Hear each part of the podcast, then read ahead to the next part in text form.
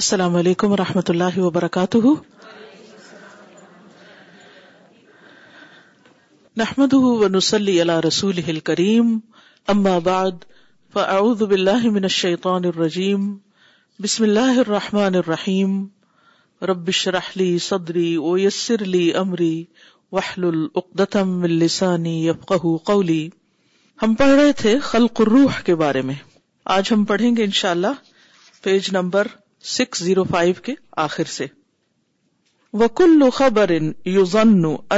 اقلا یوہی لہو فلا یخلو من امرنی وکل خبر اور ہر خبر یو سمجھا جاتا ہے گمان کیا جاتا ہے ان العقل کے عقل یو ہی لہو اس کو پھیر دیتی ہے فلا یخلو من امرینی تو وہ دو معاملوں سے یا دو کاموں سے خالی نہیں ہوتی یعنی اس کے دو آسپیکٹ ہوتے ہیں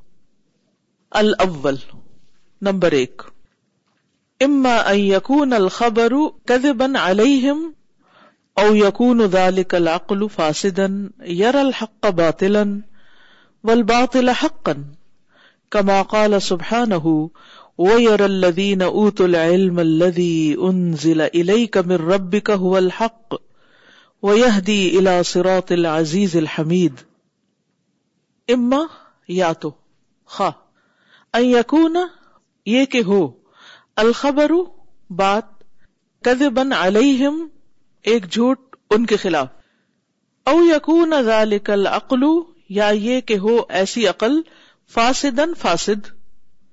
کس طرح عقل فاسد کیسے ہوتی ہے بگڑی ہوئی کیسے ہوتی عقل کا بگاڑ کیا ہوتا ہے کب وہ چیز کو صحیح طور پر نہیں دیکھ سکتی جب وہ یر الحق کا باطل وہ حق کو باطل سمجھتی ہے یعنی جس بھی انسان کی عقل حق کو نہ سمجھے نہ پائے حق کو باطل کر دے تو وہ کیسی عقل ہے فاسد ول باطل حق اور باطل کو حق قرار دے یعنی غلط بات کو صحیح کرے اور صحیح کو غلط کما قال سبحان ہو جیسا کہ اللہ سبحان تعالیٰ نے فرمایا الاوی ان ضلع مر رب کا دیکھتے ہیں یا سمجھتے ہیں اللہ وہ لوگ اوت العلم جو علم دیے گئے اللہوی ان ضلع ال کا کہ وہ چیز جو آپ کی طرف اتاری گئی ہے یعنی اللہ تعالیٰ کے احکامات خا قرآن کی شکل میں ہو یا وہی غیر مطلوب کی شکل میں مر رب کا آپ کے رب کی طرف سے جو کچھ بھی آیا ہے وہ کیا ہے هو الحق وہ حق ہے وہ یہ دی اور وہ ہدایت دیتا ہے رہنمائی کرتا ہے الا سرات العزیز الحمید اس کے راستے کی طرف جو غالب ہے تعریف والا ہے یعنی اللہ کے راستے کی طرف وَيَرَى الَّذِينَ أُوتُوا الْعِلْمَ الَّذِي انزل الیک من ربک هو الحق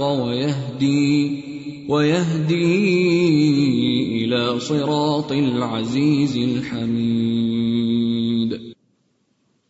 افسانی نمبر دو ان يفهم عن الرسول صلی اللہ علیہ وسلم مراده یہ کہ سمجھ لیا جائے رسول اللہ صلی اللہ علیہ وسلم سے اس کی مراد کو یعنی اس کا مطلب کیا ہے اس کا معنی کیا ہے من غیر غلوب نہ غلوب کے ساتھ غلو ہوتا ہے کسی بھی چیز میں حد سے بڑھنے کو ایکسس کو ولا تقسیر اور نہ کمی کرتے ہوئے یعنی جیسی بات ہے ویسی ہی سمجھی جائے فلا یحمل کلام ہو مالا یا تمل تو نہ لیا جائے اٹھایا جائے آپ کے کلام میں سے جو نہیں ہے اٹھاتا اس کو یعنی جو اس میں شامل نہیں یعنی جو مانا اس کے اندر ہے نہیں وہ مانا اس سے نہ نکالا جائے ولا سرو بھی ان مرادی ہی اور نہ کمی کی جائے اس کی مراد میں یعنی جو اس کا اصل مطلب ہے اس سے اس کو گھٹایا بھی نہ جائے مما قصد من الہدا ول بیان اس میں سے جو آپ نے ارادہ کیا اس کا ہدایت اور بیان کرنے میں کیونکہ نبی صلی اللہ علیہ وسلم کی ایک ذمہ داری کیا ہے وہ کیا کریں وہ انزل نہ الہی کا وکر لتبین للناس ما نزل الیہم تو کسی بھی قرآن کی آیت کی اصل تفسیر یا درست تفسیر کیسے ہوگی طریقہ کار کیا ہے نمبر ایک کہ پہلے یہ دیکھا جائے گا کہ قرآن مجید میں اس سے متعلق اور بات کہاں ہے اور کس انداز میں کہی گئی جیسے آدم علیہ السلام کا قصہ سات جگہوں پر موجود ہے تو آپ نے دیکھا گا کہ کچھ تفصیلات ایک جگہ پائی جاتی ہیں کچھ دوسری جگہ کچھ تیسری جگہ جب وہ سارے کو ملا کے ہم پڑھتے ہیں تو پوری بات سمجھ میں آتی ہے اور اگر ہم سارے قصے کو نام پڑھیں تو پھر کیا ہوتا ہے صرف ایک ہی چیز ہم لے لیتے اسی طرح کسی بھی آیت کی تفسیر اس کے بعد دیکھی جائے گی کہ نبی صلی اللہ علیہ وسلم کے قول یا فیل سے یا آپ کے کسی فیصلے سے کس طرح ہوئی یعنی آپ کے ہاں اس کا کیا مطلب لیا گیا لیکن اگر انسان ان دو سورسز کو چھوڑ کر قرآن مجید کی کسی بھی آیت کو لے لے اور اس سے من مانے مطلب صرف لغت کی بنا پر یا کسی اور وجہ سے نکالنے لگے تو انسان پھر اپنی خواہشات کی پیروی کر رہا ہوتا ہے قرآن کی نہیں عام طور پر آپ نے دیکھا ہوگا کہ ٹرینڈ یہ پایا جاتا ہے مسلمانوں کے اندر کہ وہ پہلے ایک نظریہ قائم کر لیتے ہیں پھر اس سے متعلق چیزیں قرآن و سنت میں ڈھونڈ کے اپنے نظریے کو مضبوط کر لیتے ہیں یعنی اپنی خواہشات کی تکمیل وہ پھر قرآن کی آیات سے دلائل لا کے کرتے اسی لیے آپ دیکھیں گے کہ مختلف لوگ جو مختلف گروہ یا فرقوں یا سیکٹس میں بٹے ہوئے ہیں ان میں سے ہر ایک اپنے آپ کو درست کہنے کے لیے کیا کرتا ہے کوئی نہ کوئی آیت کوٹ کر دیتا ہے لیکن وہ آؤٹ آف کانٹیکسٹ ہوتی ہے کہیں نہ کہیں سے کوئی حدیث بھی اٹھا لاتا ہے اور وہ کہتا ہے دیکھے یہ لکھا ہوا ہے لہٰذا جو ہم کر رہے ہیں وہ صحیح ہے اب کیا ہوتا ہے جو ایک نیا بندہ جس کو قرآن کا کا نہ سنت جب وہ وہ اس کی بات سنتا ہے ہے ہے تو کہتا ہاں یہ بالکل ٹھیک عموماً آپ دیکھیے کہ لوگ قرآن کور ٹو کور نہیں پڑھتے تاکہ لوگوں کے سامنے پورے قرآن کا ایک مفہوم یا ایک مقصد سامنے آئے اسی لیے آپ دیکھیں کہ لوگ اپنے نظریات کے مطابق قرآن کا بھی مقصد بیان کرتے رہتے ہیں یعنی کچھ کہتے ہیں کہ جی قرآن اللہ تعالیٰ نے اس لیے بھیجا ہے تاکہ لوگوں کو دعوی کیا جائے یعنی قرآن صرف دعوی کے لیے آئے قرآن صرف دعوی کے لیے نہیں ہے قرآن میں تو آپ دیکھیے طلاق کے مسائل بھی ہیں گھریلو زندگی کے مسائل بھی ہیں بہت ساری چیزیں تو خود ہماری اپنی ذاتی اصلاح کے لیے اسی لیے کچھ لوگ پھر کیا کرتے ہیں کہ وہ صرف ان آیات کو لے لیتے ہیں اور پھر اپنی زندگی کا مقصد صرف دعوی بنا لیتے ہیں نہ بیوی بچوں کے حقوق ان کو یاد ہوتے ہیں اور نہ ہی حلال حرام کی بہت سی چیزوں میں پرواہ ہوتی ہے بس وہ سمجھتے ہیں کہ ہم نے ایک چیز جو ہم نے سمجھ لی اور اس کی ہمیں کہیں سے ایک دلیل بھی مل گئی اور باقی ساری آیات کو بھول کر پھر وہ اسی کام کو نیکی سمجھتے ہیں اور اگر کوئی اور کسی اور طرح کی نیکی کر رہا ہے تو اس کو وہ غلط ثابت کرنے پر پورا زور لگا دیتے ہیں تو اس انداز سے قرآن کو سمجھنا یا قرآن میں منمانے مطلب نکالنا یا اپنی خواہشات کی تکمیل کے لیے آیات کو اپنے مطلب کے لیے استعمال کرنا اب آپ دیکھیں کہ بہت سے لوگ جیسے نماز بھی نہیں پڑھتے لیکن قرآن کا کوئی ایک حکم لے کے اس پر خوب اعتراض شروع کر دیتے ہیں یا پھر یہ کہ وہ ایک آد آیت یاد کر لیتے ہیں اور ہر ایک کو وہی سناتے رہتے ہیں کہ قرآن میں تو یہ لکھا ہوا ہے تو یہ قرآن کا حق ادا کرنا نہیں ہے قرآن کا حق ادا کرنا کیا ہے کہ انسان قرآن کو سمجھے کہ جس پر اللہ نے قرآن اتارا صاحب قرآن جو ہے اس نے کیسے زندگی گزاری اس نے خود کیا کیا اس نے کیا چیز اپروو کی کیا ڈس اپروو کی مختلف چیزوں کو کس طرح لیا تاکہ ایک جامع تصور جو ہے وہ دین کا سامنے آئے اور ہر شخص اپنے حالات اپنے ماحول اپنے علاقے اپنے کلچر کے اعتبار سے جب قرآن کے بنیادی اصولوں پر عمل کر رہا ہو تو اس کو بلا وجہ کسی ایک آدھ بات کی وجہ سے متہم نہ کیا جائے اور اس پر الزام لگا کے یا اس کو حقیر نہ سمجھا جائے کہ یہ تو کچھ کر ہی نہیں رہا یا اس کے عمل کو غلط نہ قرار دیا جائے آج آپ دیکھیے کہ اسی سوچ کی وجہ سے عقل کے اسی ہیرا پھیری ہیلو جو ہے نا بیسیکلی ہیرا پھیری ہیرا پھیری میں بھی کیا ہوتا ہے چینجز کر دی جاتی بنی اسرائیل نے کیا کیا تھا بنی اسرائیل کے علماء نے کیا کیا تھا ان پر اللہ سبحان تعالیٰ کس بنا پہ ناراض ہیں کیا کرتے تھے وہ وہی یہی کام کرتے تھے وہ اور آپ نے خبردار کیا تھا کہ میری امت بھی انہیں کے پیچھے چلے گی جدھر وہ گئے وہی کچھ یہ کریں گے تو ہم سب کو اس بات سے ڈرنا چاہیے کہ ہم حق کو اپنی عقل کے تابع نہ کریں بلکہ اپنی عقل کو حق کے تابع کریں یعنی ٹھیک ہے اگر کوئی بات ہمیں سمجھنے میں مشکل ہو رہی ہے تو انسان اس کو سمجھنے کی کوشش کرے لیکن ساتھ ہی ایک میرے رب نے جو کچھ کہا سچ کہا ہے میں اس پر ایمان رکھتا ہوں اور اسی میں فائدہ ہے اسی میں خیر خواہی ہے اسی پر عمل کرنا ہی دراصل میرے لیے سعادت کی بات ہے ٹھیک ہے تو دین پڑھ کر بھی آپ دیکھیے شروع میں اللہ سبحانہ تعالیٰ نے کرائیٹیریا دے دیا نا کہ ان اللہ لا يستحي ان يضرب مثلا ما بعوده فما فوقها فاما الذين امنوا فيعلمون انه الحق من ربهم کوئی بھی مثال ہو کوئی بھی بات ہو کہتے ہیں ہمارا ایمان ہے کہ کتاب اللہ کی طرف سے لہٰذا اس میں جو کچھ پایا جاتا ہے بالکل سچ ہے اور اس کے برعکس دوسرے کیا کرتے ہیں فَأَمَّا الَّذِينَ كَفَرُوا فَيَقُولُونَ مادا اراد اللہ بحادا مثلا یو دلو بھی کثیر دی بھی کثیرا وما یو دلو بھی الا الفاسقین الذین ینقضون عہد اللہ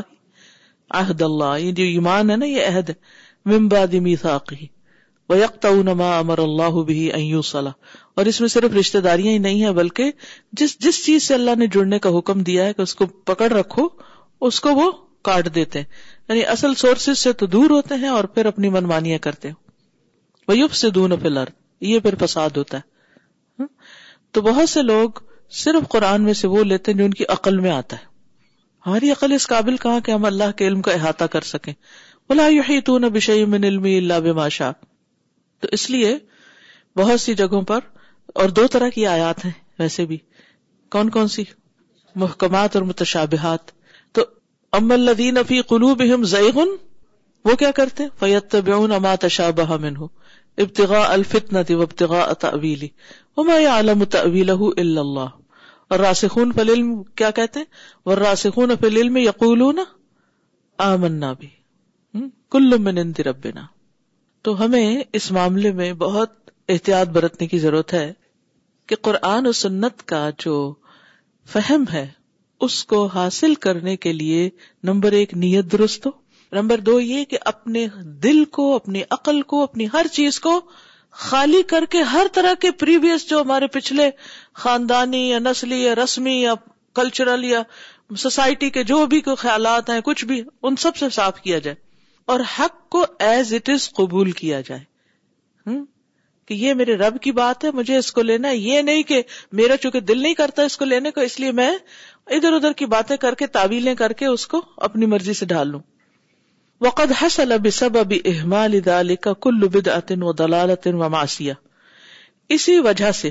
بسبب احمال اس چیز کو نظر انداز کرنے کی وجہ سے احمال ہوتا ہے کسی چیز کو پیچھے چھوڑ دینا ہر بدت اور گمراہی اور معصیت کا آغاز یہاں سے ہوا ہے جب اللہ کے احکامات کا اصل معنی اور مفہوم یا مقصد سمجھنے کی کوشش نہیں کی گئی ما حسن القصد او چاہے اچھی نیت سے چاہے بری نیت سے وما رسول اور یہ نہیں مگر اس وجہ سے کہ اللہ اور اس کے رسول کے بارے میں فہم جو ہے یا ان کے احکامات یا ان کی تعلیمات کے بارے میں جو سمجھنے کی ضرورت ہے اس میں خرابی ہے یعنی سو الفہم سو الفہم برا فہم یعنی لا علمی بھی ہو سکتی ہے اور عقل کی کجی بھی ہو سکتی ہے اور خواہشات کی غلامی بھی ہو سکتی ہے یعنی کوئی بھی چیز تو اس وجہ سے پھر انسان جب دین کا اصل مقصد اور مفہوم نہیں سمجھتا تو پھر ان چیزوں کو جو سنت یا نفل کے درجے پر ہے لوگوں کے اوپر فرض کے درجے میں ٹھوسنے کی کوشش کرتا ہے کہ بھائی یہ کرو ہی کرو اس کے بغیر تو پھر تم گمراہی ہو جاؤ گے اچھا یہ ساری بات کس کانٹیکس میں تھی ان لوگوں کے کہ جو مرنے کے بعد جو کچھ روح پر گزرتا ہے یا قبر میں جو ہوتا ہے یا برزخ میں جو ہوتا ہے یا جو بشارتیں ہیں کہ ان کو رسک دیا جاتا ہے یا ان کو سبزہ نظر آتا ہے یا ان کو آگ نظر آتی ہے جو برے لوگ ہوتے ہیں تو اس کو وہ نہیں مانتے تو اس وجہ سے یہ باتیں ماننا مشکل ہے کیونکہ اللہ اور اس کے رسول کے بارے میں ہماری جو سوچ ہے نا وہ درست نہیں ہے اگر ہم یہ جان لیں کہ اللہ ہی نے تو سب کچھ بنایا ہے اور وہ ہر چیز پہ قادر ہے وہ جو چاہے کر سکتا ہے یہ جملہ ہر قرآن کے سپارے میں آپ کو ملے گا ان اللہ اعلی کل قدیر اللہ ہر چیز پہ قادر ہے جو اس پر ایمان لے آئے نا اللہ سبحان تعالیٰ کی صفت پر کہ اللہ ہر چیز پہ قادر ہے اس کے لیے پھر کیا مشکل ہے کہ وہ کسی قبر میں یا کسی پہاڑ پہ یا کسی سمندر میں مرے ہوئے انسان کو نعمتیں یا عذاب نہ دے سکے ہم یہ کیوں مشکل سمجھتے ہیں کیونکہ ان چیزوں کو ہم اپنی عقل پر پرکھتے ہیں اپنے پیمانوں سے دیکھتے ہیں صرف اس پلانٹ پہ پائی جانے والے جو چیزیں جس طرح نظر آتی ہیں اس کے مطابق چیزوں کو دیکھتے ہیں اب آپ دیکھیے کہ ہماری نگاہ کو بہت سی چیزیں بغیر مائکروسکوپ کے نظر بھی نہیں آتی جو ہمارے اپنے ہی ہاتھوں پہ ہو سکتی ہمارے اپنے جسم کے اندر ہو سکتی میں پڑھ رہی تھی کہیں کہ پتہ نہیں کتنے ہزار بیماریاں لے کے انسان پیدا ہوتا ہے پیدائش کے ساتھ ہی یعنی اتنی بیماریاں اس کے اندر موجود ہوتی ہیں پھر انسان کے اندر اللہ نے مدافعتی سسٹم بھی رکھ دیا امیون سسٹم رکھ دیا وہ خود ہی ان کے ساتھ لڑائی کرتا رہتا ہے ہم تو آرام کرتے ہیں اور وہ ان کو غالب نہیں آنے دیتا ہم پر اور ہم آرام سے سکون کی زندگی جیتے اب جس نے اگر ان کو نہیں دیکھا تو کہ میں تو مانتا ہی نہیں اور پھر اگر کسی طریقے سے کوئی چیز سامنے تجربے کی روشنی میں آ جائے تو کہ ہاں اب میں مانتا ہوں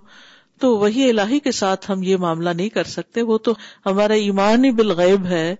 جو ہمیں بتا دیا گیا ہے اس کو تو ماننا ہی ہے کیوں ماننا اس لیے کہ اللہ تعالیٰ تو سب کچھ کر سکتا ہے ان اللہ اللہ کل شین کا اب میراج پہ جانے کا معاملہ ہے اب کچھ لوگوں کے لیے بڑی مشکل ہے یہ بات سمجھنی اچھے بلے لوگ شک میں پڑ گئے تھے کہ یہ کیسے کہ آپ ایک ہی رات میں آسمانوں کی سیر کر کے آئے لیکن اگر کوئی انسان یہ کہہ دے اس وقت ان اللہ اللہ کل شین قدیر تو اس کے لیے کیا مشکل ہے یہ سمجھنا نہیں مشکل تو جو اللہ دن کو رات اور رات کو دن میں بدلتا رہتا ہے اس کے لیے کیا مشکل ہے کچھ مشکل نہیں وجا الدور فلاسن اور اللہ نے بنائے گھر تین تین گھر بنائے ہمارے تین ٹھکانے بنائے دار کی جمع دورن دار الدنیا و دار البرزخ و دار الآخرہ دنیا کی زندگی دنیا کا گھر جس میں آج کل آپ رہتے ہیں چاہے رینٹ پہ ہیں چاہے آپ کا ذاتی ہے جہاں بھی آپ رہتے ہیں دنیا میں وہ دار دنیا ہے اس کے بعد اگلا گھر ہے دار البرزخ جس میں قبر ہے اور تیسرا ہے دار الخرہ ہر ایک کے لیے جنت یا جہنم اور یاد رکھیے یہ باتیں صرف آپ کو پڑھنے کی نہیں ہے آپ میں سے ہر ایک کو چاہیے کہ اپنے بچوں کو یہ ساری بات تفصیل سے سمجھائے کیونکہ ہماری روح کا یہ سفر جو شروع ہو چکا ہے اس میں ہم ان سب چیزوں سے ایکسپیرئنس کریں گے نہ صرف یہ کہ ہم بلکہ ہمارے جتنے بھی آس پاس کے سارے پیارے ہیں وہ سب کے سب آپ یہ بھی کر سکتے ہیں کہ اگر آپ مثلاً ویکلی حلقہ کرتے ہیں یا گھر میں کوئی لیکچر کرتے ہیں یا کسی کو بھی تو کسی نہ کسی طرح ان باتوں کا خلاصہ کر کے لوگوں کو پورا نقشہ سمجھائیں کہ ہم کہاں کھڑے ہیں کہاں جانا ہے پھر آگے کیا ہونا ہے اور اگر بچپن سے یہ باتیں سمجھا دی جائیں نا تو زندگی اپنی اصل پہ آ جاتی پھر انسان جتنا بھی جیتا ہے اس دنیا کو بس اتنی اہمیت دیتا ہے جس کے یہ لائق ہے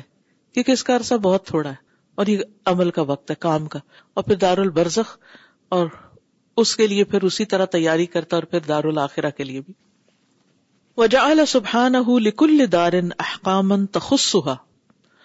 اور یہ بڑی اچھی لاجیکلی انہوں نے یہ بات سمجھا دی ہے کہ اللہ نے ہر گھر کے لیے احکام رکھے ہیں جو اسی سے مخصوص ہے یعنی ہر جگہ کے لیے مخصوص احکامات ہیں دنیا سے متعلق احکامات مخصوص ہیں برزخ سے متعلق الگ ہے آخرت سے متعلق الگ ہے ان سب کو آپ ایک نظر سے نہیں پرکھ سکتے ہر ایک پہ ایک ہی بات نہیں چلتی جو حکم آپ کو آج دیے جا رہے ہیں دنیا میں کیا وہی کام آپ کو قبر میں بھی کرنے ہیں نہیں اور جو کچھ قبر میں ہے کیا وہی آخرت میں بھی ہو رہا ہوگا نہیں جنت میں بھی وہی چیزیں ہوں گی نہیں ہر جگہ کے اپنے ہی احکام ہر ملک کا اپنا لا ہے ٹھیک ہے نا سمپل الفاظ میں آپ یوں سمجھ سکتے ہیں ہر ملک کا اپنا قانون ہے یا ہر گھر کا اپنا طریقہ ہے اسی طرح آپ دیکھیے جیسے ایک لڑکی کی زندگی ہوتی ہے ماں باپ کے گھر رہتی ہے تو وہاں کا طریقہ اور ہوتا ہے سسرال میں جاتی ہے تو وہاں کا طریقہ اور ہوتا ہے جب وہ اپنا گھر بناتی ہے الگ رہتی ہے تو اس کا ایک اپنا ہی طریقہ ہوتا ہے نہ وہ ماں باپ والا پورا ہوتا ہے نہ سسرال والا پورا ہوتا ہے تو ہر جگہ کے لیے الگ طور طریقے ہیں جیسے دنیا میں بھی اسی طرح ہماری زندگی میں دنیا کے احکامات قبر سے متعلق اور آخرت سے متعلق تینوں جگہ کو الگ الگ دیکھیں ایک کو دوسرے پر قیاس نہ کریں وہ تو وہ احوا اور وہ ان کے حالات کے مناسب ہیں اس سے مناسبت رکھتے ہیں ورک کا بحاد روحن اور ترکیب دیا یا جوڑا اس انسان کو بدن اور روح کے ساتھ دنیا البدانی اور دنیا کے احکامات بدن پر جاری کیے ان کا تعلق بدن سے ہے ول ارواہ تبا اللہ اور روح ان کے تابے ہے وہ جا احکام شری آتی من والجوارح اسی لیے اس نے بنائے شریعت کے احکام جو مرتب ہیں انسان کی زبان اور جوارح کی حرکات ظاہر ہوتی ہیں یعنی جو ہم بولتے ہیں ہماری زبان ہلتی ہے تو اس کے لیے کچھ قانون ہے کہ کس چیز میں ہلانا اور کس میں نہیں ہلانا ہمارے ہاتھ اٹھتے ہیں پاؤں چلتے ہیں اس کے لیے قوانین ہے کہ کہاں ہاتھ رکھنا ہے کہاں نہیں رکھنا ہاتھ سے سلامت رکھنا ہے دوسروں کو اور اسی طرح پاؤں سے کہاں جانا ہے کہاں نہیں اسی طرح باقی بھی یعنی سمجھنے کی بات یہ ہے کہ اس دنیا میں جو بھی احکامات ہیں ان میں سے زیادہ تر کا تعلق ہمارے بدن سے ہے یعنی ہمارے جسم کو کچھ کرنا ہے جسمانی کام ہے زیادہ سے زیادہ اور پھر خاص طور پر لسان اور باقی جوارے جیسے دل دماغ بھی سب سبارے ہیں ٹھیک ہے وہ ان نفوس خلاف اگر خلاف کچھ چھپائے ہوئے ہوں لیکن ظاہر پر معاملہ کیا جاتا ہے یعنی مثلاً ایک شخص کی نیت بہت اچھی تھی لیکن اس نے جب تیر چلایا تو وہ لگ گیا کسی انسان کو اور انسان مر گیا تو اب اب کیا ہوگا تیر لگا ہے ٹھیک ہے مان جاتے ہیں کہ قتل خطا ہے لیکن حکم کیا ہے قتل خطا کا بھی دیت دینی پڑے گی ٹھیک ہے نا تو اب وہ سو دفعہ روئے کہ نہیں میری نیت تھی نہیں اس کو مارنے کی میں بے قصور ہوں ہاں واقعی تم بے قصور ہو لیکن معاملہ ظاہر پر ہوگا وجہ احکام البرزخی کتنی اچھی طرح بات سمجھ میں آ رہی ہے نا اور برزہ کے احکامات جو ہیں وہ روح پر جاری ہوتے ہیں ٹھیک ہے ان کی ڈائریکٹ ریسیپینٹ کون ہے روح ہے ول ابدان تبا اللہ اور بدن اس کے تابے ہیں فل ابدان دنیا ول ارواہ خفیہ ول ابدان کل قبور لہا تو بدن دنیا میں ظاہر ہے اور روح چھپی ہوئی ہے اور بدن روح کے لیے قبر کی طرح ہے یعنی روح اس وقت جکڑی ہوئی اندر کس کے جسم کے اس جیل میں ہے ایک پنجرے میں ہے سو یوں سمجھیے ول ارواہ ہونا کا فل قبور ظاہر اور روح وہاں قبروں میں ہے ظاہری طور پر ول ابدان فی قبوری ہا اور جسم اپنی قبروں میں چھپے ہوئے ہیں ٹھیک ہے تجری احکام البرزخ الرواہ برزخ کے احکامات روحوں پر جاری ہوتے ہیں فتوسری الا عذابن تو وہ لے جاتی ہیں اپنے جسموں کی طرف نعمتیں یا عذاب ٹھیک ہے یعنی روح پر جیسے عذاب ہوتا ہے تو وہ جسم تک بھی اس کو لے جاتا ہے یعنی محسوس ہوتا ہے اگرچہ جسم گھل چکا ہو یعنی ظاہری جسم نہ بھی ہو تو روح تو نہیں مرتی ابھی جیسے پچھلے سبق میں بھی تھا روح فنا نہیں ہوتی صرف الگ ہوتی ہے جسم سے اب جسم ختم بھی ہو رہا ہے سزا روح کو مل رہی ہے تو وہ روح جو ہے اس بدن سے پھر بھی کنیکٹڈ ہے اس حال میں بھی کنیکٹڈ ہے کیونکہ روح جو ہے ایک لطیف چیز ہے اور مرنے کے بعد جب جسم گھل جاتا ہے تو وہ بھی کیا بن جاتا ہے ایک لطیف چیز بن جاتا ہے تو روح کے لیے کچھ مشکل نہیں کہ اپنے اس مٹی بنے ہوئے گھلے ہوئے جسم سے کنیکٹ کرے سمجھے کہ نہیں سمجھ آئی روح کیا ہے لطیف چیز ہے نا غیر مادی ہے اب آپ کہتے ہیں کہ جی جسم کو کیسے عذاب ہو رہا ہے جی ٹھیک ہے روح پہ ہو رہا ہے لیکن روح کا کنیکشن جسم کے ساتھ ہے روح کے لیے ضروری نہیں کہ یہ مادی جسم ہو تو کنیکشن کرے روح اس جسم سے بھی کنیکٹ کر لیتی ہے جو بالکل مٹی بن جاتا ہے کیونکہ روح خود لطیف ہے اور جسم گل کے کیا ہے بالکل یعنی غیر مادی ہو گیا سمجھے ہاں؟ وہ بھی انٹینجیبل ہے وہ بھی انٹینجیبل ہے تو دونوں کا کنیکشن ختم نہیں ہے پھر دوبارہ یہ سب جوڑ دیا جائے گا من ہا خلق نا کم و فی کم و من ہا نخرجم تارتن جسم کی حالتیں بدل رہی ہیں روح وہی ہے جو پہلے دن پیدا ہو گئی تھی وہ آئی آپ نے کام کیے وہ چلی گئی جسم چلا گیا مٹی میں لیکن اس کا وہ جو تعلق ہے اس سے وہ ختم نہیں ہوا جب اس کو کوئی خوشی ملے گی یا تکلیف ہوگی تو یہ ساتھ محسوس کرے گا چاہے وہ مٹی بن چکا ہے پھر بھی محسوس کرتا ہے وہ وہ مٹی جہاں بھی ہو وہ پانی میں گھلی بھی ہو ڈزنٹ میٹر یہ کنیکشن باقی رہتا ہے تب سمجھنا مشکل نہیں ہے ٹھیک ہے انہوں نے بہت زبردست کلاسیفیکیشن کر کے چیزوں کو سمجھا دیا ہے دوسری لے جاتی سبحان اللہ اسرا اسرا اسرا کا کیا مطلب ہوتا ہے رات کے وقت ٹریول کرنا تو کا مطلب ہے بڑا میننگ فل ہے کور میں بھی اندھیرا ہے اور ویسے بھی آپ دیکھیے کہ رات میں کچھ نظر نہیں آتا نا اب رو ٹریول کر رہی ہے رو ٹریول کر کے آ رہی ہے بدن کسی کنیکٹ کر رہی ہے وہ رات کے اندھیرے وہ کبر کے وہ اندر گہرائیوں میں سمندر کے اندر وہ کنیکشن ہے اس کا تو اس کو جو ہو رہا ہے نا تکلیف یا خوشی وہ ٹریول کر کے یہ ٹریولنگ یہ نہیں کہ وہ سالوں لگیں گے وہ تو پلک جھپکنے کی دیر میں سب ہو جاتے ہیں فاصلے طے کیونکہ نبی صلی اللہ علیہ وسلم بھی اس اسراہ کے سفر میں کیسے گئے تھے وہ منتہا نظر پہ وہ جا رہا تھا نا براق ہاں؟ تو یہ لفظ بہت میننگ فل ہے یہاں تو وہ روح جو ہے وہ لے جاتی ہے کیا وہ خوشی یا عذاب یا جو بھی اس کو حاصل ہوتا ہے وہ جسم تک جا کنیکٹ کرتی ہے جی جی وہ بات جو پیچھے ہم نے پڑھی تھی نا کہ ایک دفعہ جو روح پیدا ہو گئی نا اس کے لیے موت کوئی نہیں ہے موت جسم پہ آتی ہے جسم اور روح کی جدائی کا نام ہے ٹھیک ہے سادہ جیسے یہ ہے نا کہ ہر ملک کے اپنے قوانین ہیں اور ان کو پورا کرنا ضروری ہوتا ہے جیسے آپ نے فرمایا کہ اسی طرح ہر ٹرانزیشن فیز جو ہے اس کے کچھ قوانین ہیں جن کو پورا کرنا ضروری ہوتا ہے تو ایون اس ملک میں یا اس فیز میں انٹر ہونے سے پہلے کسٹم کلیئرنس بھی موجود ہے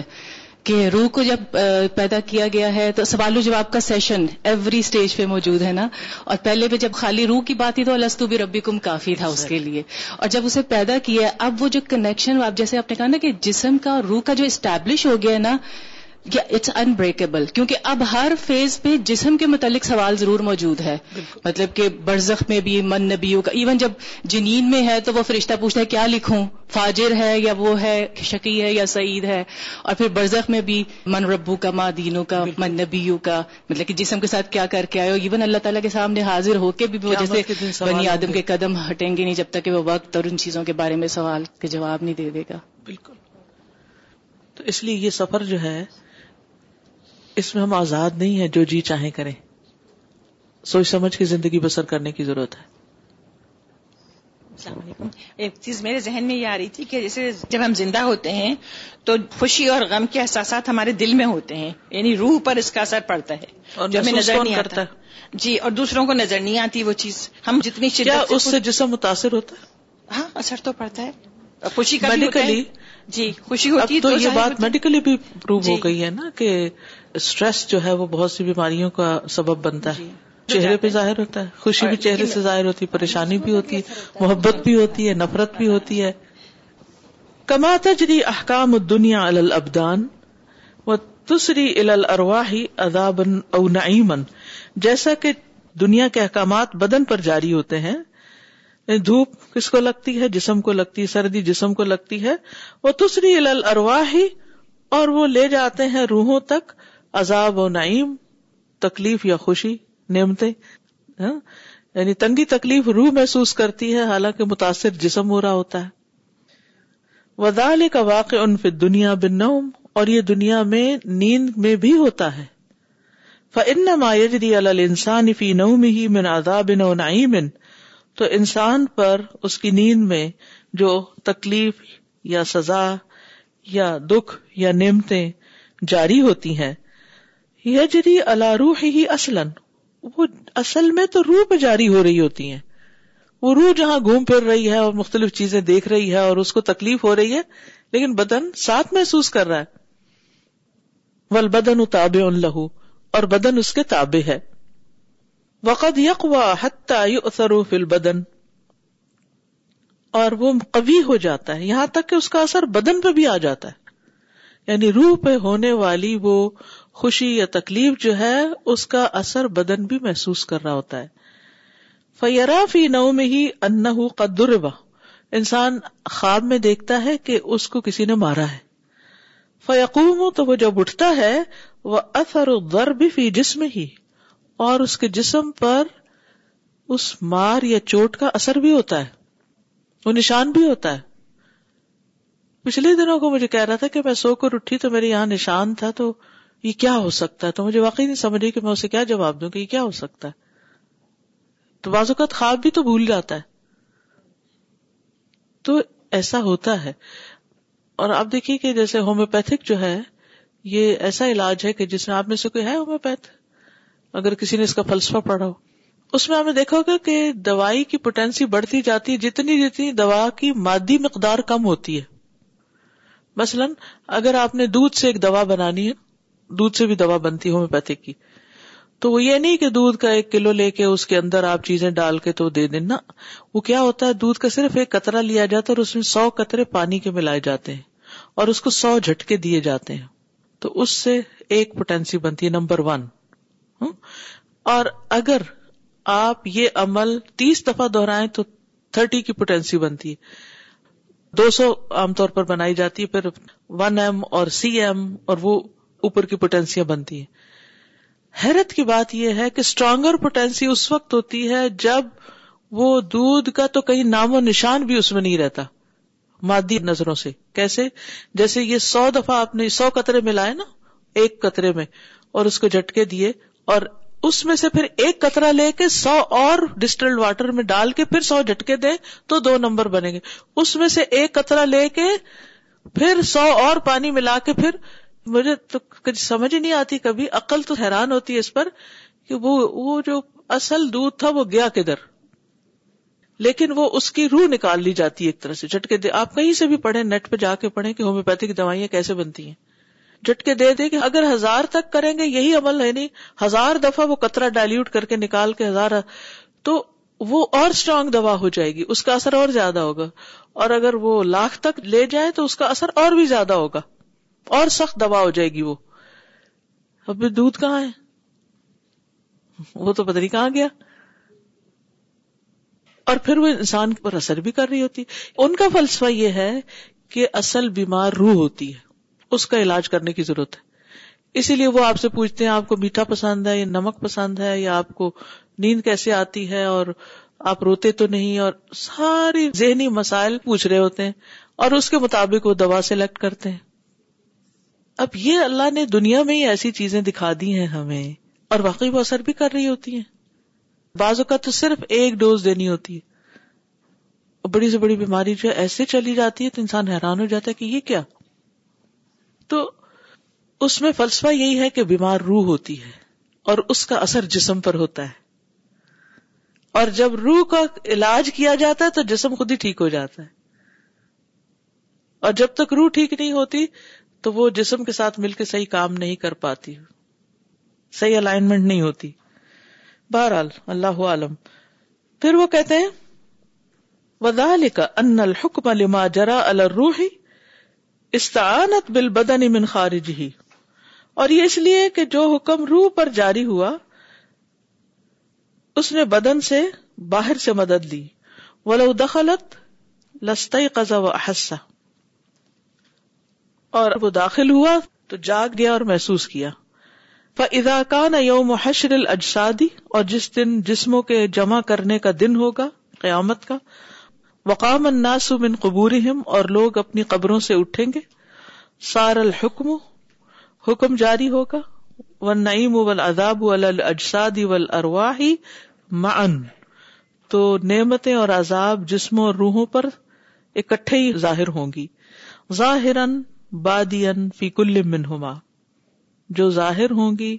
نظر آئیں گی ان میں سے ہر ایک پر دنیا میں جسم غالب ہے روح اس کے برزخ میں روح غالب ہے اور جسم اس کے تابے اور آخرت میں روح اور جسم دونوں برابر کے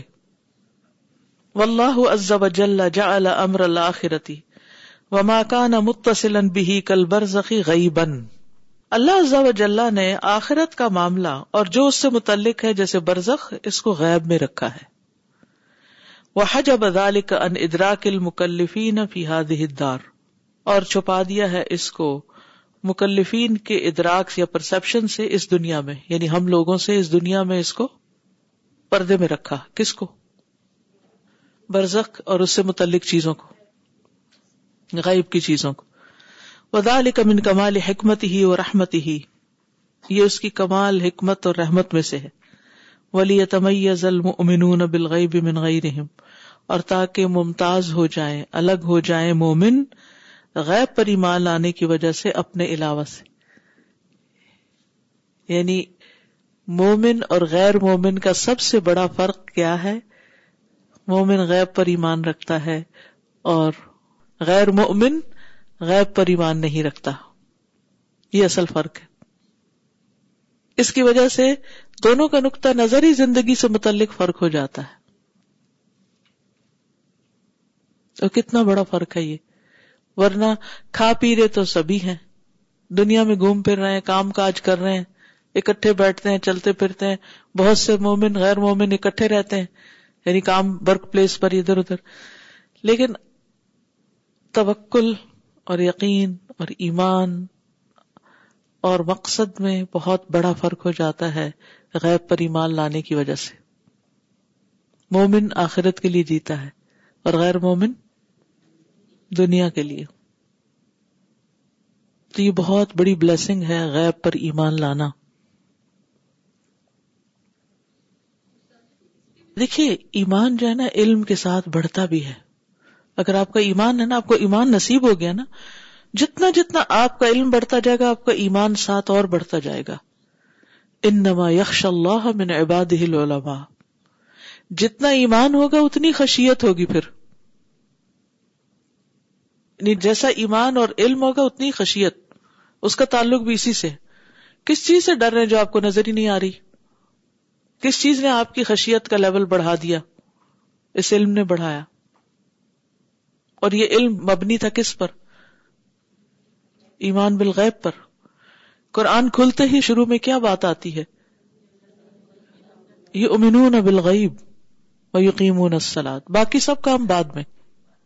دین سمجھ ہی نہیں آ سکتا جب تک کہ آپ غیب پر ایمان نہ رکھتے ہوں فل ملا تنزل تنظیل فرشتے اترتے ہیں اس شخص پر جس پر نزا کا عالم ہوتا محتدر ہوتا ہے جس کی موت حاضر ہو گئی وہ تجلس و قریب من اور اس کے قریب آ کے بیٹھ جاتے ہیں وہ یو شاہد ای اور وہ ان کو دیکھ رہا ہوتا ہے سامنے اللہ اکبر مرنے والا فرشتوں کو دیکھ رہا ہوتا ہے یوسلمون علی محتدر اور وہ اس پر سلام بھی کرتے وقت علیہم علیہ اشارت لفظ اور وہ ان کو بول کر یا اشارے سے جواب بھی دیتا ہے اللہ اکبر یا ردو علیہ اس کا مشاہدہ تو مجھے ابھی ریسنٹلی ہوا پچھلے سنڈے کو ڈیتھ ہوئی ہے عمران کی دادی اما کی سنڈے کو ڈیتھ ہوئی تو سیٹرڈے نائٹ تقریباً دس بجے کے قریب ہم لوگ عیادت کے لیے گئے تو اس وقت ان کی یعنی بات سمجھ نہیں آ رہی تھی لیکن جتنی دیر ہم بیٹھے تو وہ ہاتھ سے اشارہ کرتی تھی ہاتھ سے اشارہ سمجھ نہیں آ رہی تھی کہ کس چیز کی طرف اشارہ کر رہی ہے نا تو بہرحال انسان جیسے جو شخص ساتھ رہتا ہو عرصے تک تو وہ تو پھر بھی کچھ اشارے کسی کے سمجھ لیتا ہے لیکن وہ اشارے تھوڑے انیوژل بھی تھے میں سوچ رہی ہوں کہ اگر ان کے پاس فرشتے آ چکے تھے اور وہ کچھ کہتے ہوں یا ان کو اشارے سے جواب دے رہی ہوں تو اللہ عالم اور پھر یہ کہ اس کے بعد نگاہیں انسان کی جو ہے وہ دنیا سے اٹھ جاتی ہیں نگاہیں اوپر ہو جاتی عموماً آپ نے دیکھا ہوگا کہ کمزور سے کمزور بیمار سے بیمار مریض سے مریض انسان بھی جس کی آنکھیں بند ہوں موت کے قریب وہ خود بخود کھلنے لگتی کیونکہ جب روح نکلتی ہے تو انسان کو روح جاتی ہوئی بھی دکھائی دیتی ہے محتدر کو محتدر سے مراد وہ جس میں موت حاضر ہو گئی ہے پھر اس کو فرشتے بھی دکھ رہے ہیں کیونکہ اب وہ درمیان میں ہے دنیا اور آخرت کی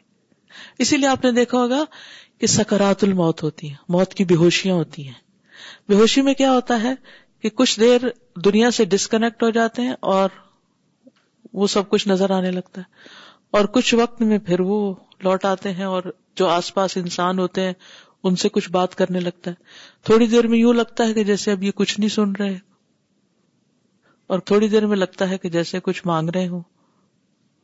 تو وہ بین بین ہوتے ہیں حد تک کے فرشتے رو لے کے چلے جاتے ہیں تو یہاں پر یہ کہتے ہیں کہ یہ سب بھی غیب کی امور ہیں انسان اپنی آنکھوں سے دیکھتا ہے یعنی مرنے والا یو شاہد ان کا مشاہدہ کرتا ہے وہ کدالی کنار التی قبری لئی ست میں نار دنیا اللہ اکبر قبر کی آگ دنیا والی آگ نہیں ہوتی کیونکہ کچھ لوگ کہتے ہیں ہم نے قبر کھود کے دیکھی وہاں تو کوئی آگ ہی نہیں تھی اب مائکرو ویو میں چیزیں گرم ہوتی ہیں ہیں ہیں جل جاتی جاتی کبھی پک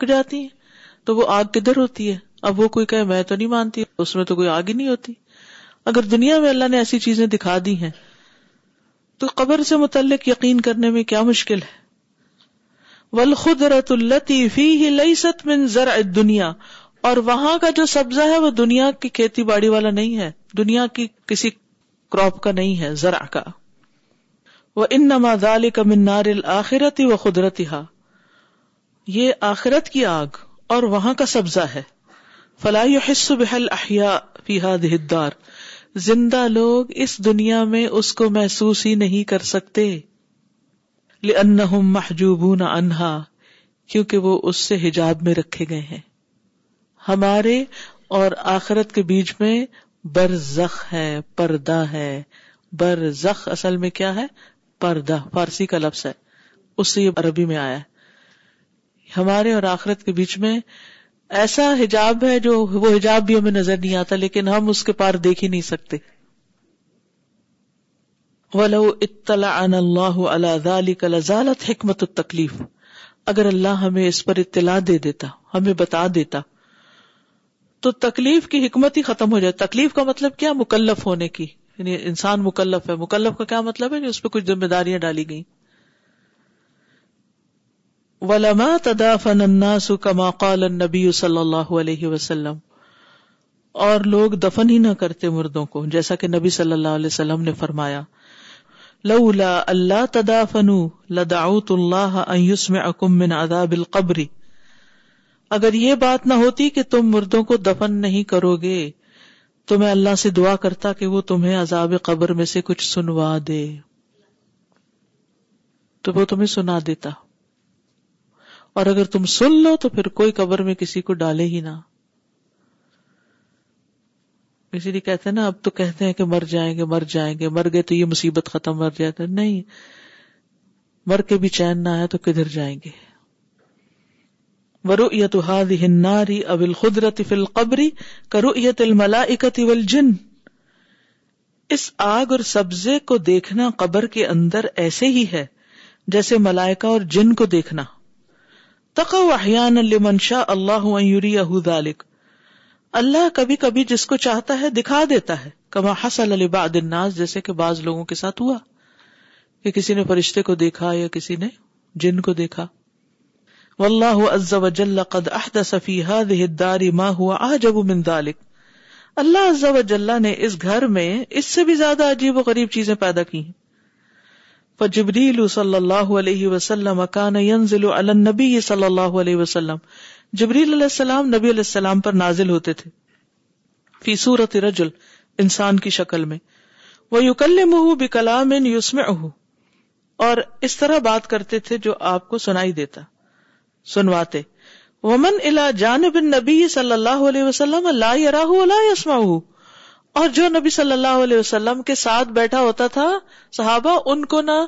کچھ دکھائی دیتا تھا نہ وہ سن پاتے تھے سبحان اللہ یعنی اللہ نے دنیا میں یہ چیز یعنی کروائی اور نبی صلی اللہ علیہ وسلم صادق اور امین تھے اور آپ نے کبھی جھوٹ نہیں بولا اگر آپ نے کہا کہ میرے پاس فرشتہ ابھی آیا اور ابھی جبریل آئے تھے اور وہ یہ حکم دے کر گئے ہیں اور کسی اور نے نہیں دیکھا نہ کسی نے سنا تو یہ آپ کی خصوصیت تھی باقی لوگوں سے اللہ نے چھپا دیا اور جس کو چاہا دکھا دیا جس کو چاہا سنوا دیا بل جنو یا تحدسون بل اسوات المرتفع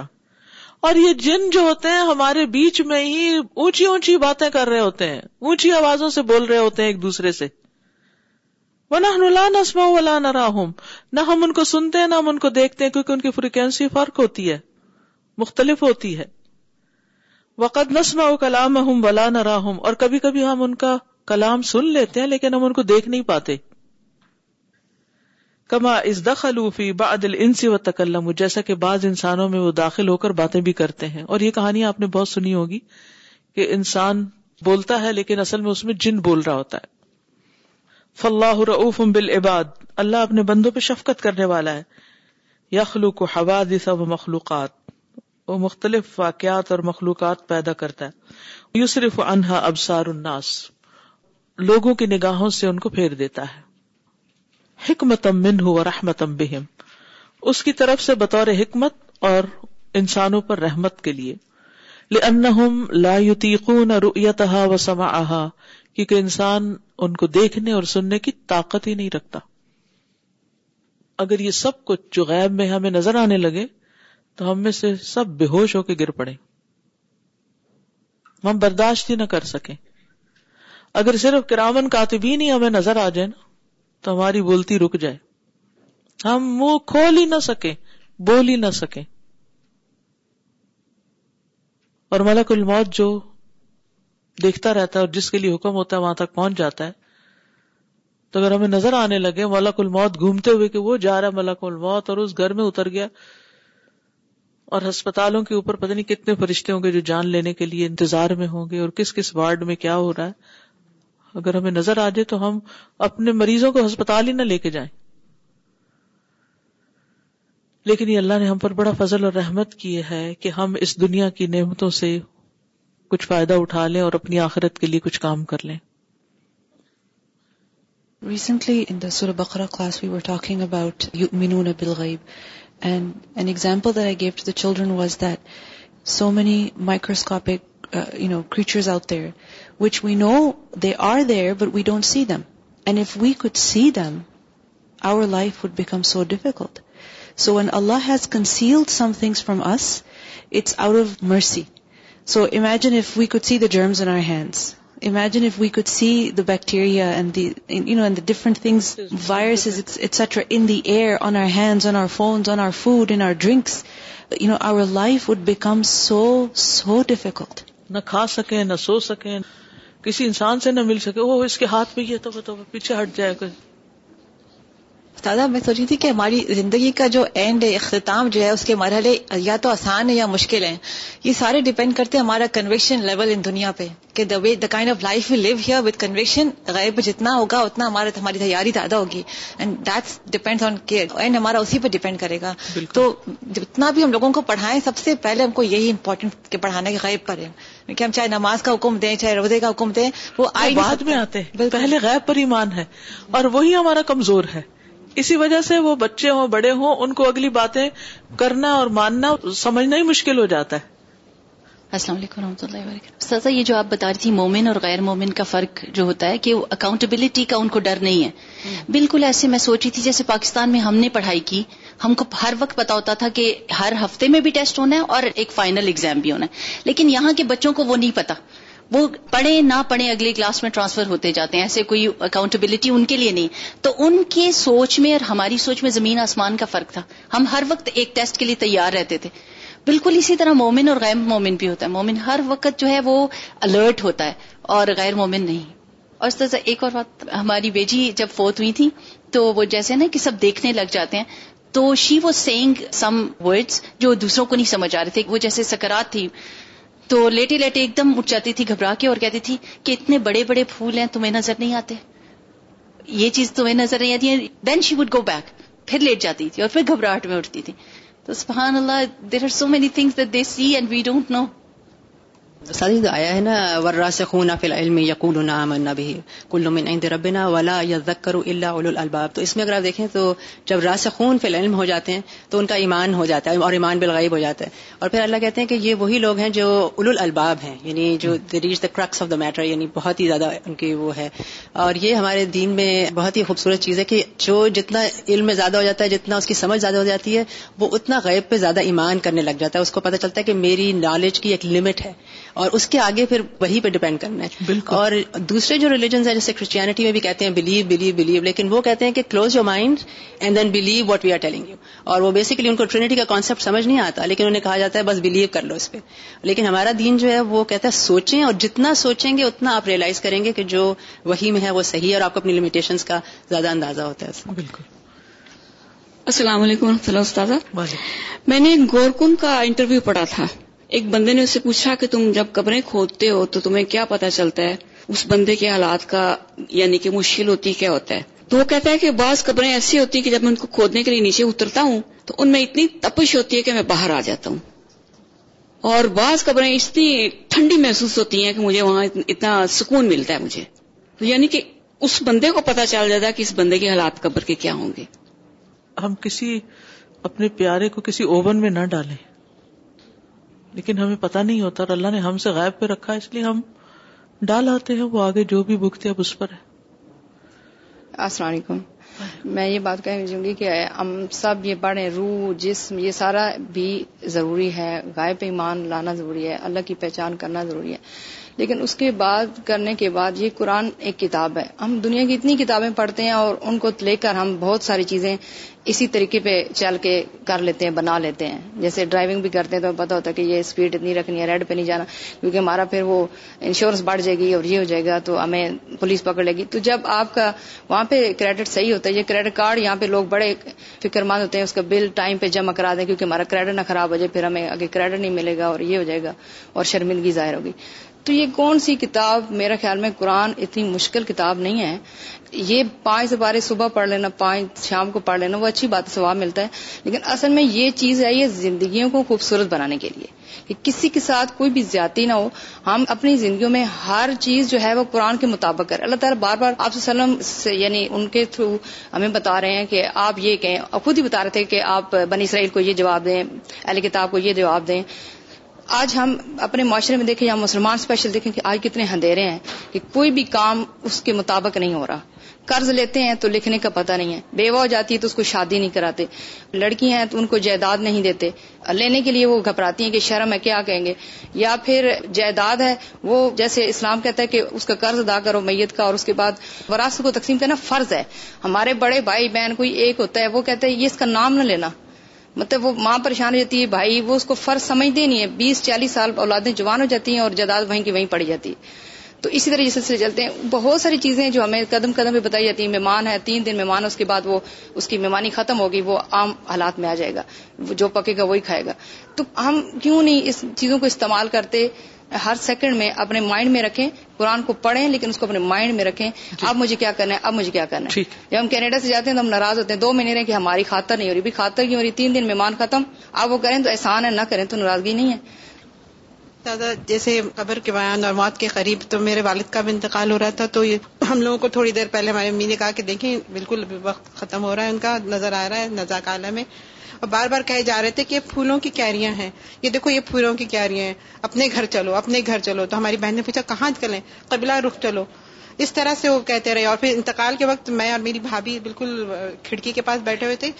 موت کے وقت لوگ کلمہ شہادت پڑھ رہے تھے اور بس وہ آپ انگلی اٹھا رہے تھے بس اپنی بار بار بار بار تھی انگلی اور جب ایک ہوا کا ہلکا سا جھونکا ہے اور اتنی ٹھنڈک تھی اس کی کہ میں اور میری بھابھی آج تک اس کو محسوس کریں اور پھر ان کی جان آسان ہو گئی اور اسی طرح ایک ہمارے رشتے دار تھے وہ بہت لوگوں کو تنگ کرتے تھے بہت ایک تھے انہوں نے اپنی ماں کے انتقال پہ جب قبر میں اترے تھے تو بتایا کہ ان کا اپنا بھانجا کہنے لگا کہ وہ جب اپنی ماں کو کے میرے قبر کے لیے اتارے تو سانپ ان کے قبر میں مطلب پیڈ سے لپٹ گیا اور انہوں نے جھٹکا دیا اور نکل گیا کیونکہ انہوں نے بہت زیادہ لوگوں کو تنگ کیا ہوا تھا تو ان کا اپنا بھانجا کہہ رہا تھا کہ ماموں کو یہ ہوا تو ایک انسان جو زندگی دنیا میں الگ ان کے اپنے اپنے طریقے الگ ہوتے تو ان کو نظر آتی لوگوں کو چیزیں بالکل استاذ روح کے کام تو دنیا میں محسوس تو ہم کرتے ہیں جیسے ہم کسی کے گھر میں جاتے ہیں اور بہت ویلکمنگ ماحول ہوتا ہے تو ہماری روح خوش ہوتی ہے اور کبھی کبھی ہم بہت محلوں میں جاتے ہیں انتہائی بھاری پن ہوتا ہے کبھی کبھی ہم زمین پہ بیٹھ کر نیک لوگوں کے ساتھ کچھ بھی کھاتے ہیں تو لگتا ہے سیر ہو گئی طبیعت اور عجیب سرور کا عالم ہوتا ہے لیکن کہیں بڑی بڑی دعوتوں میں تکلف سے سہمے سہمے بیٹھے بیٹھے یا ادھر ادھر دیکھتے رہتے ہیں کہ کب ختم ہوگا یہ معاملہ تو گھر جائیں ہماری روح ہے نا یہ جی۔ پھر اس کے انتظار قبروں میں ہے چلیے آگے چلے ول ابدو اداف بسرن و سم ان و تحمل من ایوس بتا لمشاہدتی عذاب القبری اور بندہ بہت کمزور ہے اداف بسرن نگاہ میں یعنی دیکھنے کے اعتبار سے بہت کمزور ہے وہ سم ان اور سننے کے اعتبار سے لمیٹیشن ہے ہماری وہ تحمل اور برداشت میں بھی وی آر ویک من آئی تل مشاہد القبر اس بات پر کہ وہ عذاب قبر کے مشاہدے کو ثابت کر سکے یا پروو کر سکے اپنے ایکسپیرینس کے ساتھ بہت مشکل ہے لیکن ہم تھوڑی سی تکلیف آتی ہے تو ہم کہتے ہیں اب صبر نہیں ہوتا کہہ دیتے نا اب نہیں برداشت کر یہ تو میں برداشت ہی نہیں کر سکتی کیونکہ ویک ہے ہم ہم اپنی کمزوری ظاہر کر رہے ہوتے ہیں جب ہم یہ کہتے ہیں نا ہم برداشت نہیں کر سکتے اس کا مطلب ہے I am showing my weakness and we are weak کوئی کہہ دیتے ہیں اور کوئی نہیں کہتے لیکن ہوتے ایسے ہی ہیں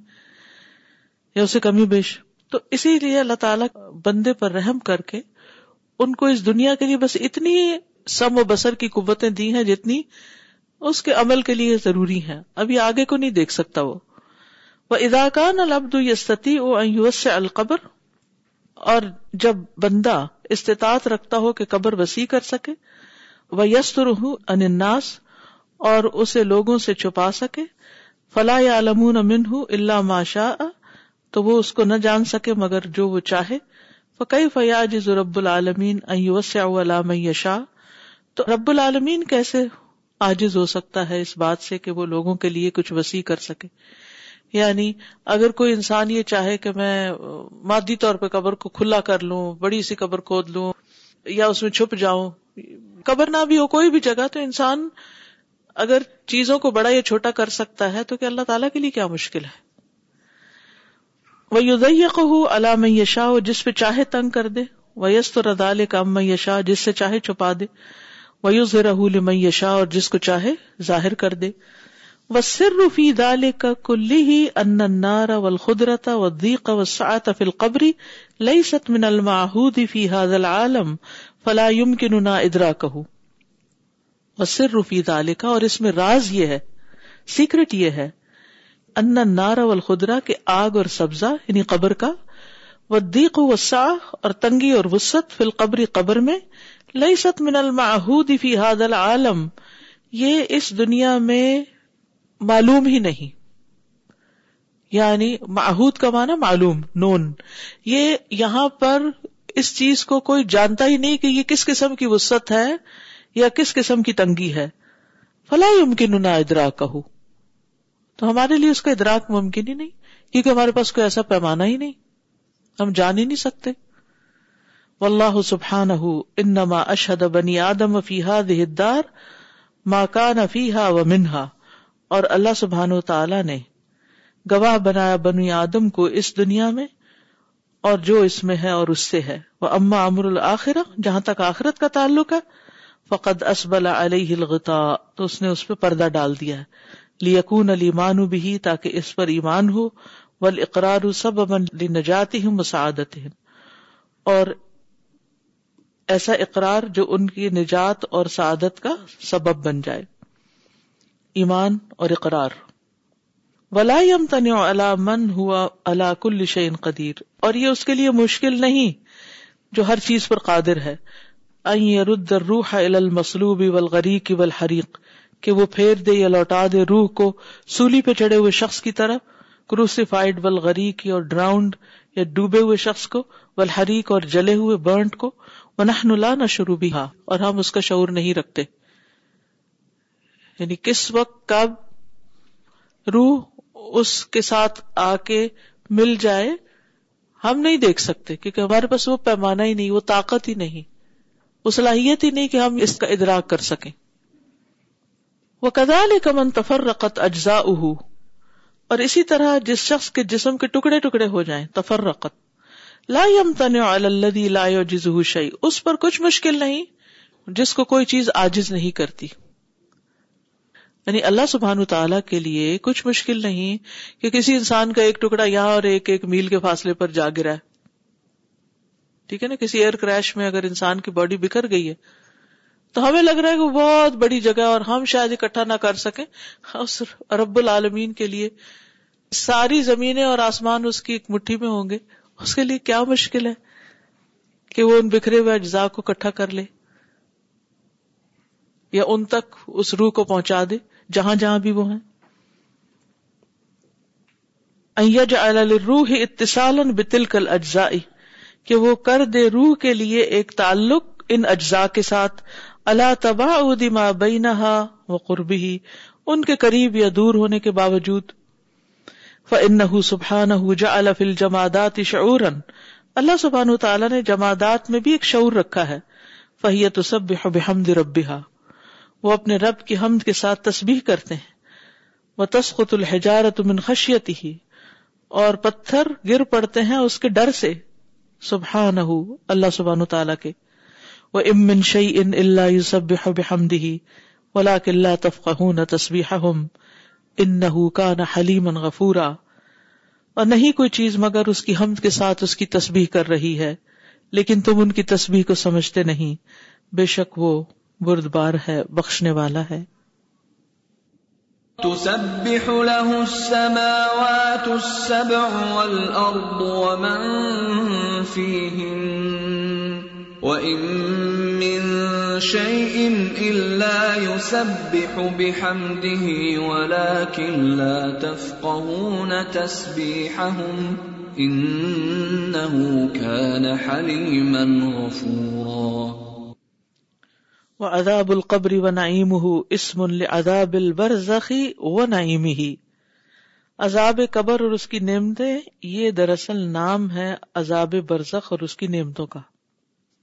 وہ ہوا مابین دنیا والا آخرا اور برزخ دنیا اور آخرت کے درمیان کی چیز ہے وہ دل برزخ یو صرف اہل فی ہی الد دنیا والا آخرا اور یہ برزخ اوپر ہوتا ہے اس کے رہنے والوں کے یا اس کی نگرانی کرتا ہے جو بھی اس میں ہوتا ہے دنیا اور آخرت پر وہ سم یا اداب القبری و نعیم ہو وہ ان رودتن او حفرتن اور نام رکھا گیا اس کا عذاب قبر یا نعیم القبر اور یہ ہے یا تو ایک باغ یا ایک گڑھا بے اعتبار غالب الخلق اس اعتبار سے جو کسی بھی مخلوق میں غالب ہو وہ اللہ للغری کی ولحری کی ورنہ غریق یعنی غرق ہونے والا اور جلنے والا اور مسلوب جو ہے وہ منا اکلت حسبا اوتور اور جس کو درندے اور پرندے کھا لیں من عذاب القبر و نعیم ہی مال المقبور اس کے لیے بھی عذاب قبر اور اس کی نعمتوں میں سے ہے جو مقبور کے لیے یعنی قبر والے کے لیے ہوتا ہے یعنی عذاب قبر کا لفظ دراصل عذاب برزخ ہے تو عذاب قبر کیوں کہا جاتا ہے کیونکہ غالب اکثریت قبر میں جاتی ہے یہ مطلب ہے یعنی اکثریت کی بنا پر غالب امر کی وجہ سے ورنہ وہ ہوتا سب کو ہے چاہے کوئی قبر میں جائے یا نہ جائے نہیں سمجھ آئی یعنی یہ جو لفظ بولا جاتا ہے نا عذاب قبر یہ اس لیے بولا جاتا ہے کہ میجورٹی کو قبر میں دفن کیا جاتا ہے انسانوں کی ورنہ کوئی انسان جہاں بھی ہو چاہے اس کو جلا دیا جائے چاہے اس کو پانی میں بہا دیا جائے چاہے اس کو کہیں بھی پھینک دیا جائے اس کے لیے برزخ تو ہے ہی ہے اور اگر برزخ میں وہ ہے تو عذاب بھی ہے اور نعیم بھی ہے دونوں چیزیں میت والا روس الشجار فی محابر ریا اگر کسی میت کو لٹکا دیا جائے درختوں کے اوپر سر پر یعنی اونچی جگہ پر ہوا کے چلنے کی جگہوں پر یعنی ہوا کے دوش پر جسے کہتے ہیں جسدہ نسیب ہوں میں قدرت العزیز العلیم کی قدرت کے ساتھ اس اس جسم کو عذاب قبر یا کی نعمتوں کا حصہ پہنچ کے رہے گا یعنی اگر کسی کو زمین میں نہیں دفن کیا گیا کہاں لٹکا دیا گیا وہ بلند درختوں کے اوپر کہیں جا کے چھوڑ دیا گیا کسی پہاڑ کی چوٹی پر اونچے اونچے جو درخت ہیں وہاں اس کے جسم کو رکھ دیا گیا اور ہوائیں چل رہی ہیں آ رہی ہیں جا رہی ہیں ہے وہ ہوا میں لیکن اگر وہ عذاب یا نعمت کا مستحق ہے تو اس کو وہاں بھی پہنچ رہی ہے یعنی اس سے کوئی فرق ہی نہیں پڑتا کہ کوئی مرنے کے بعد کہاں پڑا ہوا ہے تو لوگوں کو دھوکا کس سے ہوتا ہے اصل میں لفظ عذاب قبر سے اللہ دلا جز ان فلر الدی والا جس کو زمین اور آسمان کی کوئی چیز آجز نہیں کرتی واللہ تبارک و تعالی جعل لابن آدم معدین و بعثین لیجزی الذین اساؤوا بما عملوا ویجزی الذین احسنوا بالحسنہ تاکہ اللہ جزا دے ان لوگوں کے جنہوں نے برا کیا ان کے اعمال کی وجہ سے اور جزا دے ان لوگوں کے جنہوں نے اچھا کیا اچھا بدلا وَلِلَّهِ مَا فِي السَّمَاوَاتِ وَمَا فِي الْأَرْضِ لِيَجْزِيَ الَّذِينَ أَسَاءُوا بِمَا عَمِلُوا وَيَجْزِيَ الَّذِينَ أَحْسَنُوا بِالْحُسْنَى فالبعث الاول تو پہلا جی اٹھنا مفارقت الروح للبدن روح اور جسم کا الگ ہونا وہ مسیحا دار الجزا الا فل قبر اور اس کا پہنچ جانا پہلے دار الجزا میں جو قبر ہے وہ الحشر الاول اور یہ پہلا حشر ہے الثانی اور دوسری باس والباس عباد الموت کی طرف اشارہ ہے نا یوم یرد اللہ الارواح الى اجسادها جس دن اللہ روحوں کو جسموں میں واپس ڈال دے گا وہ اور ان کو اٹھائے گا من قبورها ان کی قبروں سے الا مستقر جنت یا ان کے ٹھکانے کی طرف جو جنت یا جہنم میں ہوگا وہ الحشر اور یہ دوسرا حشر ہے بس اتنا ہی کافی آج کے لیے جو مسلوب مقری کے حریق ہوگا اس کا تو اسی جگہ پہ سوال جواب ہو جائیں گے جو تین پوچھنے ہیں لیکن قبر میں جس کو دفن کرنا ہوتا ہے اگر لیٹ ہو جاتا ہے جیسے دو دن تین دن ہو گئے تو اس کا سوال تبھی ہوگا جب وہ قبر میں دفن کیا جائے گا جی ہاں وہ تو اللہ کو پہلے سے ہی پتا اس کو دفن کریں گے کہ نہیں کریں گے تو اس کا حساب کہاں ہوگا